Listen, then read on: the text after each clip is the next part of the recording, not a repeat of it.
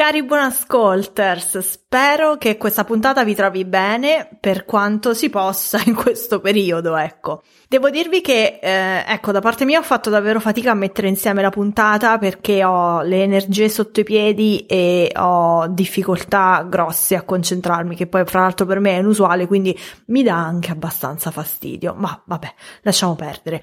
Ci tenevo comunque a tenere fede al nostro appuntamento e perciò eccomi qua. Ecco, magari mi, mi, mi scapperanno più M, più cioè, più impappinature varie, voi cercate di essere clementi se potete.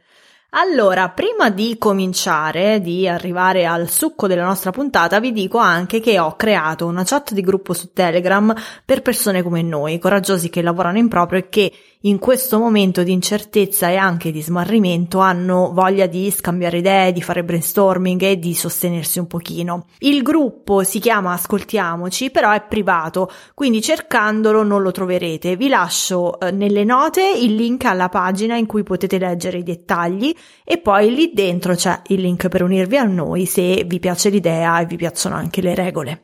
Allora, però, di che cosa parliamo oggi? Di contenuti, perché nelle scorse puntate abbiamo delineato gli elementi essenziali dell'identità della nostra attività in proprio e adesso bisogna capire come usarli per entrare in relazione con i clienti. E uno dei modi per entrare in relazione è per l'appunto creare dei contenuti però in maniera ragionata. Perciò oggi vediamo gli elementi minimi di una content strategy, perché pubblicare a un membro di cane magari può essere divertente, ma difficilmente porta risultati.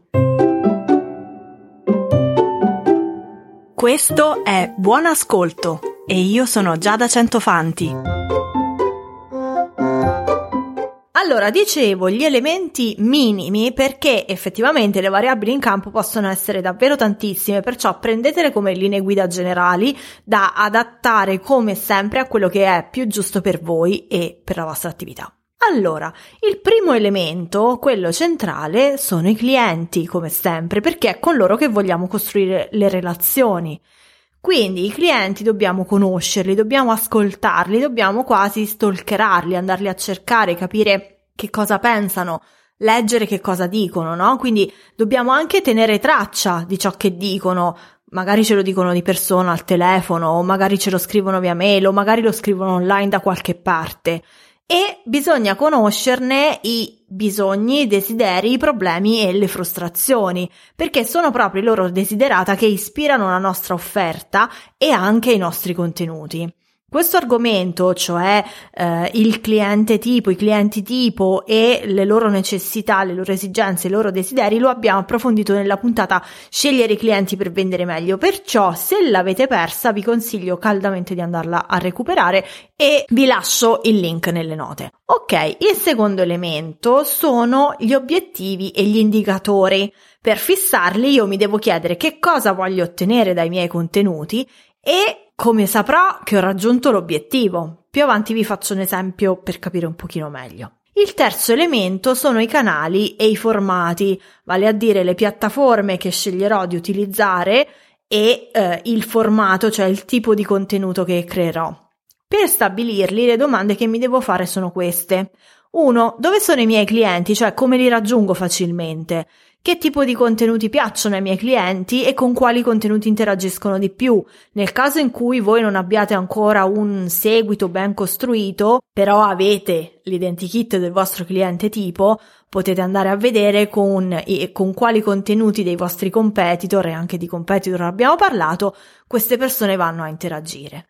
Poi altra domanda è come posso rispondere ai loro bisogni attraverso i miei contenuti, quindi come posso creare dei contenuti che per loro abbiano un valore.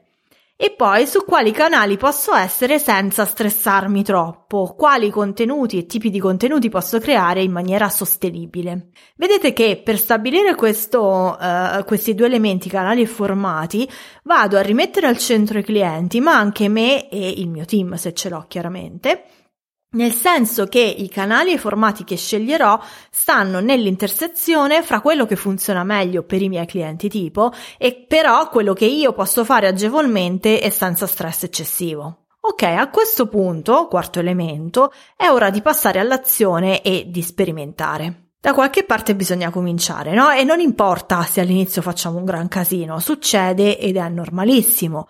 Tipo, quando io ho imparato ad andare sui pattini sono caduta un sacco di volte prima di riuscire a fare anche soltanto tre metri in piedi, no? Stessa cosa per chiunque di noi abbia imparato ad andare in bicicletta, a nuotare, a fare qualsiasi cosa. Poi le cose migliorano perché migliorano con l'allenamento. Perciò passare all'azione è lo step fondamentale per capire che cos'è che funziona, che cos'è che è sostenibile, cioè che io posso fare per lungo tempo senza impazzire e che cos'è che invece proprio non va. Quindi faccio un piano d'azione stabilendo obiettivi e indicatori e poi decido la durata delle mie azioni. Il quinto elemento, che è anche questo super fondamentalissimo, è la misurazione. Perché? Per capire che cosa va e che cosa non va devo andare a controllare. E quindi, alla fine del periodo di tempo che ho scelto per il mio piano d'azione, vado a misurare i risultati secondo gli indicatori che avevo scelto. E a seconda di quello che mi dicono i risultati, smetto di fare quello che non funziona, continuo e miglioro quello che invece funziona. Sostanzialmente aggiusto il tiro e focalizzo le mie energie su quello che mi serve veramente, su quello che veramente mi porta valore.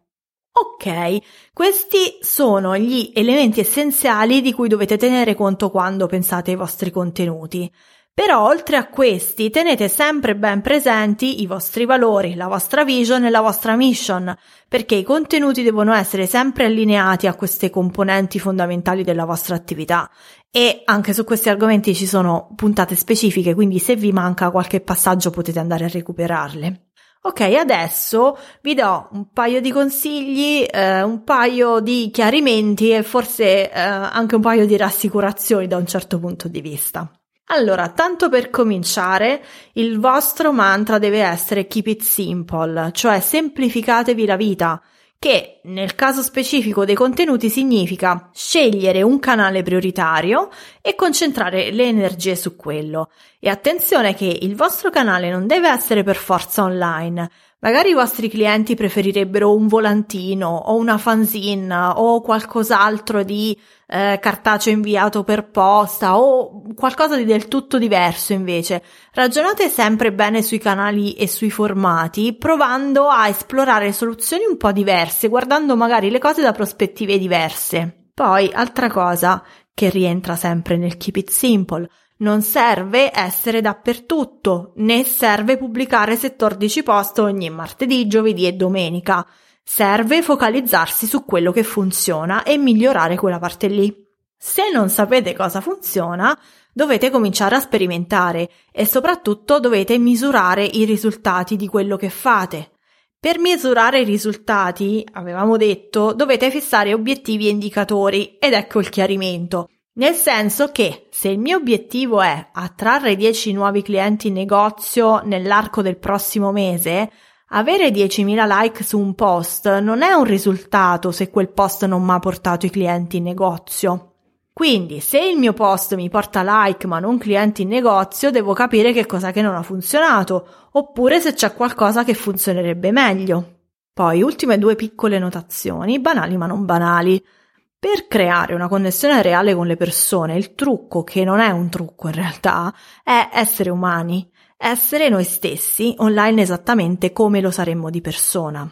Se avete o avevate di norma un contatto di persona con i vostri clienti, magari in negozio, in laboratorio, in studio, per telefono, comportatevi con le persone come fate quando le vedete dal vivo. Se la vostra attività invece è solo online, ricordatevi sempre comunque di essere umani, cioè di lasciare trasparire la vostra personalità, di non rifugiarvi magari dietro al burocratese o al contrario magari di non essere eccessivamente simpatici o ironici o fare delle battute strane se invece di persona non lo siete, perché il tutto suonerà un po' artefatto e mm, strano sicuramente. Ecco, siamo umani e sostanzialmente vogliamo parlare con altri umani che possibilmente siano gentili, siano comprensibili e siano affabili. Insomma, come vi dicevo, se ci pensate, in fondo sono delle cose banali queste ultime due, che però a volte ci sfuggono e che in realtà davvero possono determinare il successo o meno di un'attività, quindi sicuramente